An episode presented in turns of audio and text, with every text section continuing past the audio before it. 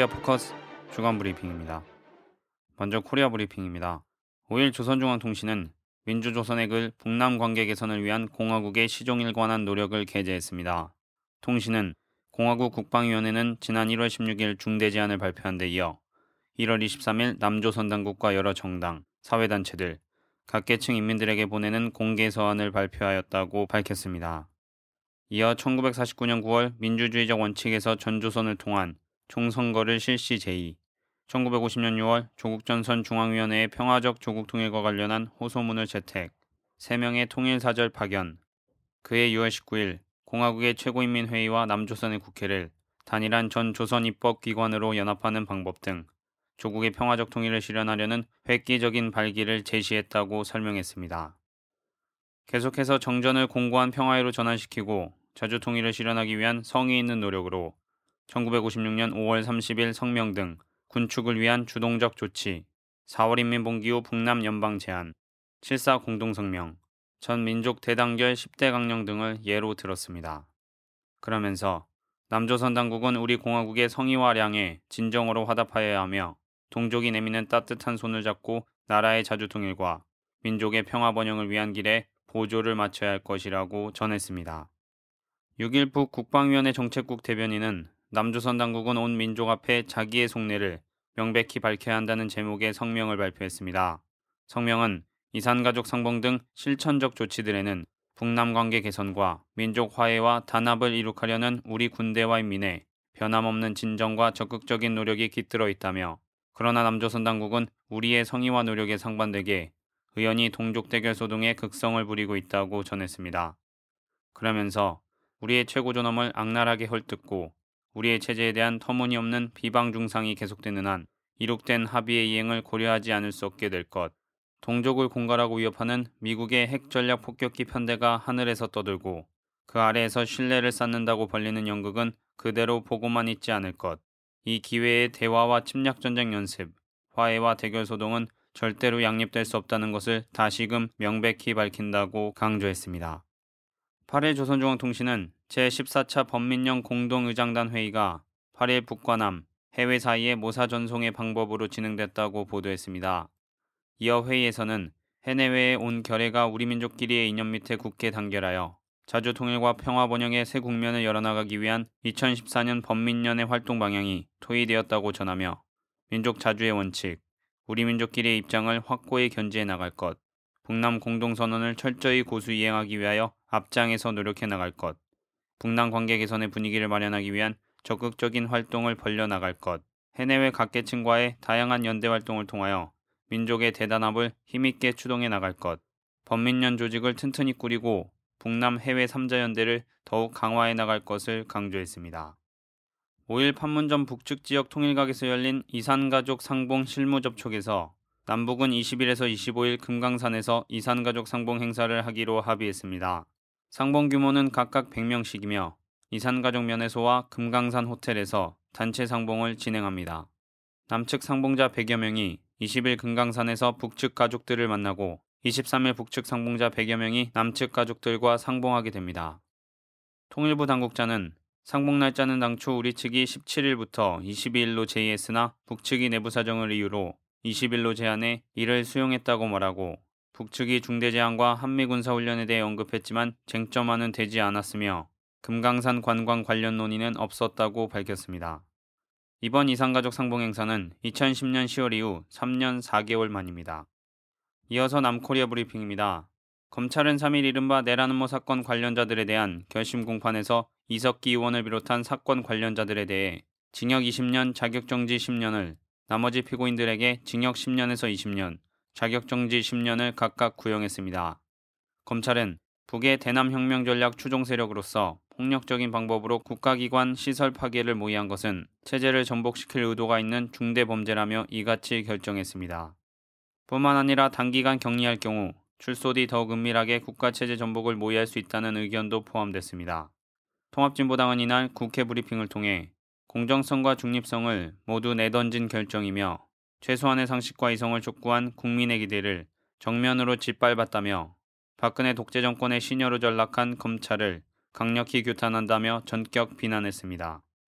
서울중앙지법 형사합의 21부 이범균 부장판사는 6일 공직선거법 경찰공무원법 위반 혐의와 형법상 직권남용 혐의 등으로 불구속 기소된 김용판 전 서울경찰청장에게 무죄를 선고했습니다. 재판부는 피고인에게 실체를 은폐하고 국정원의 의혹을 해소하려는 의도, 허위의 언론 발표를 지시한다는 의사 등 이에 대한 분석 결과 회신의 거부, 지연 지시나 의사 등이 있었다고 인정하기에 증거가 부족하다고 밝혔습니다. 특히 검사가 제출한 유력한 간접 증거 중의 하나인 권은희 전 수서경찰서 수사과장의 진술은 신빙성이 있다고 할 수 없으며 권 전 과장만 피고인이 수사에 부당 개입했다며 다른 증인들과 배치되는 진술을 했다고 강조했습니다. 또 객관적 사실에 부합할 뿐만 아니라 진술 상호 간에 모순이 없는 다른 증인들의 진술을 모두 배척하면서까지 권 전 과장의 진술만 진실이라고 믿을 만한 특단의 사정이 보이지 않는다고 부연했습니다. 한편 야권은 이번 무죄 판결에 대해 강력히 반발하며 특검 실시를 요구하고 나섰습니다. 민주당은 7일 김급 의원 총회와 규탄 대회를 열고 김전 청장에 대한 법원의 무죄 판결은 국민의 상식을 외면한 전형적인 권력 눈치보기 판결이라며 박근혜 대통령의 특검 수용, 황교안 해임, 국가기관의 불법 개입에 대한 사과를 공식 요구했습니다. 정의당 천호선 대표는 김용판 전 청장의 무죄 판결과 관련 사법부의 권위와 신뢰가 땅바닥에 떨어졌다며 특검 도입은 진실을 밝히는 마지막 수단이라고 강조했습니다. 안철수 측 새정치 추진위원회 김효석 공동위원장도 이제 특검밖에 없다. 다만 국민을 거리로 내모는 것이 아니라 국회가 나서서 해결해야 한다고 말했습니다. 또 7일 민주당 일각에서는 정권 퇴진론이 제기됐습니다. 농내 사무총장은 이날 한 언론 인터뷰에서 원세훈 전 국가정보원장까지 무죄를 선고받는 등 이번 재판 결과가 원전 원장 재판에까지 영향을 미친다면 정권 퇴진 운동까지 전개할 것이라며 손바닥으로 하늘을 가리는 식의 판결이 계속된다면 박근혜 정권과 정면으로 붙을 것이라고 밝혔습니다. 노 사무총장은 연합뉴스와의 통화에서도 정부 여당의 무죄 프로젝트에 반발하는 차원에서 정권 퇴진까지 포함 강력하게 나가야 한다는 점을 강조한 것이라면서 민주주의를 다 죽이려고 목을 조른다면 현 정권에 대해 전면적 투쟁에 돌입, 모든 방법을 동원해야 한다고 강조했습니다. 또 정청래 의원은 트위터를 통해 국기문란, 불법 대선, 부정선거, 허위 수사 발표의 은폐 조작, 수사 외압, 최동욱 찍어내기, 윤석열 수사팀 해체로 결국 김용판 무죄, 이제 우리가 부정한 박근혜 정권 물러가라고 외칠 때라고 주장했습니다. 민주당 전병헌 원내대표가 같은 날 7일 윤진숙 해양수산부 장관 경질과 관련 박근혜 대통령에게 내각 총사퇴와 청와대 비서진 전면 교체를 요구했습니다. 전 원내대표는 이날 오전 국회에서 열린 최고위원 회의에 참석해 어젯밤 윤 장관이 경질됐지만 한 명의 경질로 끝날 문제가 아니다라며 내각 총사퇴와 청와대 비서진의 전면적 인적 쇄신을 대통령에게 요구한다고 말했습니다. 또 역사교과서 비호수장으로 전락한 서남수 교육부 장관과 사상 최악의 신상정보 유출과 민생 파탄, 경제 대란의 주인공인 현호석 경제부총리를 비롯한 경제팀은 국민으로부터 이미 신뢰를 잃은 지 오래라며 내각 총사퇴를 주장했습니다. 뿐만 아니라 불법 집행부로 전락한 황교안 법무부 장관, 대선 개입 진실 은폐 배우로 지목되는 김기춘 비서실장까지 이들에 대한 국민 신뢰는 끝났다고 강조했습니다. 국민파업위원회 구성을 위한 재단체 간담회가 지난 5일 오후 2시 민주노총 15층 교육원에서 열렸습니다. 이날 간담회에는 전국 민주노동조합총연맹, 전국 농민의 총연맹, 전국 여성농민의 총연합, 전국 빈민연합, 빈민해방실천연대 등 재단체 대표자들과 활동가 50여 명이 참석했으며 이로써 국민파업위원회는 공식적으로 오는 12일 발족하게 됩니다. 참석자들은 노동자 농민 빈민대중 조직 간담회, 노동자 상인 경제민주화운동본부 간담회, 네티즌 간담회 등 국민파업위원회 구성을 위한 사전 경과 보고를 들은 후 2.25 국민파업의 기조와 목표, 상, 명칭, 선전 홍보 방안 등에 대해 논의했습니다.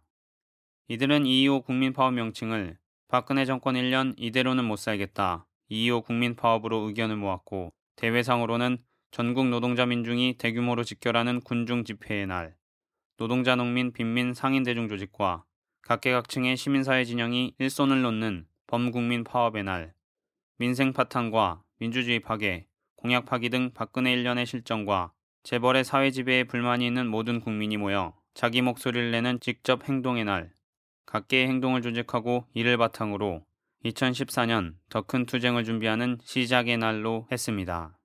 대회는 전국 동시다발로 진행되며 수도권은 2월 25일 오후 4시 서울에서 국민대회를 개최합니다. 2009년 쌍용차 대량 해고 사태 때 해고대 복직을 요구하며 법정 투쟁을 벌여온 노동자들이 항소심에서 승소했습니다. 서울고법 민사 2부 조혜연 부장판사는 7일 쌍용차 해고 노동자 153명이 회사를 상대로 낸 해고 무효 확인 소송에서 원고 패소로 판결한 원심을 깨고 이들에 대한 해고는 무효라며 해고 기간 중 임금의 일부로 100만 원씩을 각각 지급하라고 판결했습니다.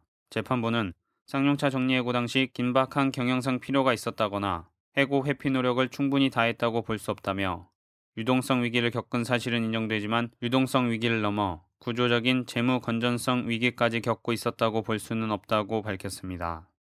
금속노조 김득중 쌍용차 지부장은 대한문 분향소에 있는 24명의 동료를 생각하면 마냥 좋아할 수는 없지만 이들의 억울함을 조금이라도 풀 수 있겠다고 생각한다고 말하고 이번 판결로 사측이 해고 문제를 제자리로 돌리기 위한 대화에 나설 것을 촉구한다고 강조했습니다. 끝으로 국제브리핑입니다. 일본 상케이 신문은 6일 일본 육상자위대가 올해 6월부터 8월까지 미국 하와이 주변 해역에서 열리는 환태평양 합동훈련에 처음으로 참가해 미 해병대와 수륙 양용 훈련을 실시한다고 보도했습니다. 육상자위대는 2018년까지 수륙 기동 전단을 신설할 방침으로 낙도 탈환 작전 등 해병대가 수행할 기능에 익숙한 대원을 조기에 육성할 계획으로 미군과의 합동 훈련을 적극 활용한다는 방침을 수립했습니다. 림팩 훈련은 미 해군이 1971년부터 거의 경년마다 개최하는 훈련으로 올해 훈련에는 남코리아와 호주 등 10개국 이상 약 2만 명의 병력과 함정 30척, 항공기 100대 이상이 참가합니다. 일본 해상자위대는 1980년 이후 이 훈련에 17번째 참가하지만 해적 대처와 재구호 등에 한정돼 있었습니다. 육상자위대는 다국 간 훈련과는 별도로 미 해병대와 양국 간 수륙 양용 훈련을 실시하며 약 한 달간 하와이 주변 해역에서 미 함정을 이용해 상륙과 사격 등 다양한 훈련을 펼칠 예정입니다. 시진핑 중국 국가주석과 블라디미르 푸틴 러시아 대통령이 6일 러시아 소치에서 정상회담을 열고 일본 군국주의의 엄중한 죄행, 제2차 세계대전 70주년 행사 공동 개최 등을 거론하면서 대일본 공동 보조를 강조했습니다. 7일 중국 외교부에 따르면 소치 동계올림픽 참석을 위해 전날 러시아에 도착한 시 주석은 당일 중러 간 새해 첫 정상회담을 열었습니다. 시 주석은 이미 지난해 10월 에이펙 정상회의에서 제2차 세계대전 전승 70주년 기념 행사를 공동으로 치르기로 약속한 점을 상기시키며 이 행사를 함께 잘 치러 역사에 새기고 이를 후인들의 경계로 삼자고 말했습니다. 이에 푸틴 대통령은 소련 등 유럽 국가들에 대한 나치 세력의 침략과 중국 등 아시아 피해국 인민들에게 범한 일본 군국주의의 엄중한 죄행을 결코 잊어서는 안 된다며 러시아는 중국과 함께 노력해 세계 반 파시스트 전쟁 및 중국 인민의 항일 전쟁 승리 70주년 기념 행사를 잘 치르기를 원한다고 화답했습니다. 제이컵 루 미국 재무장관이 이달 말이면 미국이 국가 부도에 직면할 것이라고 경고하며 미 재무부가 1단계 긴급 조치를 발표했습니다. 월스트리트 저널은 보도를 통해 미 재무부가 7일부터 국채를 지방정부에 판매하지 않는다고 발표한 것은 미국의 국가부채가 의회가 정한 한도를 초과하는 것을 막기 위한 즉 국가부도를 피하기 위한 1단계 긴급조치라고 밝혔습니다. 미 의회는 지난해 10월 국가부도를 막기 위해 부채 한도를 증액하는 대신 이달 7일까지 부채 한도를 적용하지 않기로만 결정한 바가 있는데 이에 따라 미국 정부는 8일부터는 다시 의회가 정한 국가 부채 한도를 준수해야 합니다. 미 재무장관은 3일 이달 말이면 국가 부채가 부채 한도인 16조 7천억 달러까지 도달할 것이라며 의회의 국가 부채 한도의 증액을 촉구한 바 있습니다. 미 행정부의 다급한 요청에도 공화당 강경파들은 방만한 재정 지출에 대한 개혁이 먼저라는 입장을 고수하며 부채 한도 증액을 거부하고 있습니다. 세계 3대 국제 영화제 중 하나이며 올해 첫 국제 영화제인 제64회 베를린 국제 영화제가 현지 시각 6일 개최됐습니다. 개막작으로는 웨스 앤더슨 감독의 그랜드 부다페스트 호텔이 초청됐으며 Two Men in Town, No Man's Land, Monuments Men, 림포마니악, 사랑은 마시고 노래하며 블랙홀 등 23편이 경쟁 부문에 진출해 경합을 벌입니다. 남코리아 영화는 경쟁 부문이 아닌 포럼 부문에 봉준호 감독의 설국열차, 정윤석 감독의 다큐멘터리 논픽션 다이어리, 박경근 감독의 철의 꿈이 각각 초청됐으며 이송일 감독의 야간 비행은 파노라마 부문에 이름을 올렸습니다. 특히 봉준호 감독의 영화 설국열차는 현지 상영 이틀 전에 표가 모두 매진됐으며 기자들을 위한 표 또한 매표 가능한 하루 전 아침 일찍 매진되며 다시 한번 그 인기를 확인했습니다. 이번 베를린 영화제는 6일부터 오는 16일까지 11일간 진행됩니다. 코리아 포커스 주간 브리핑이었습니다.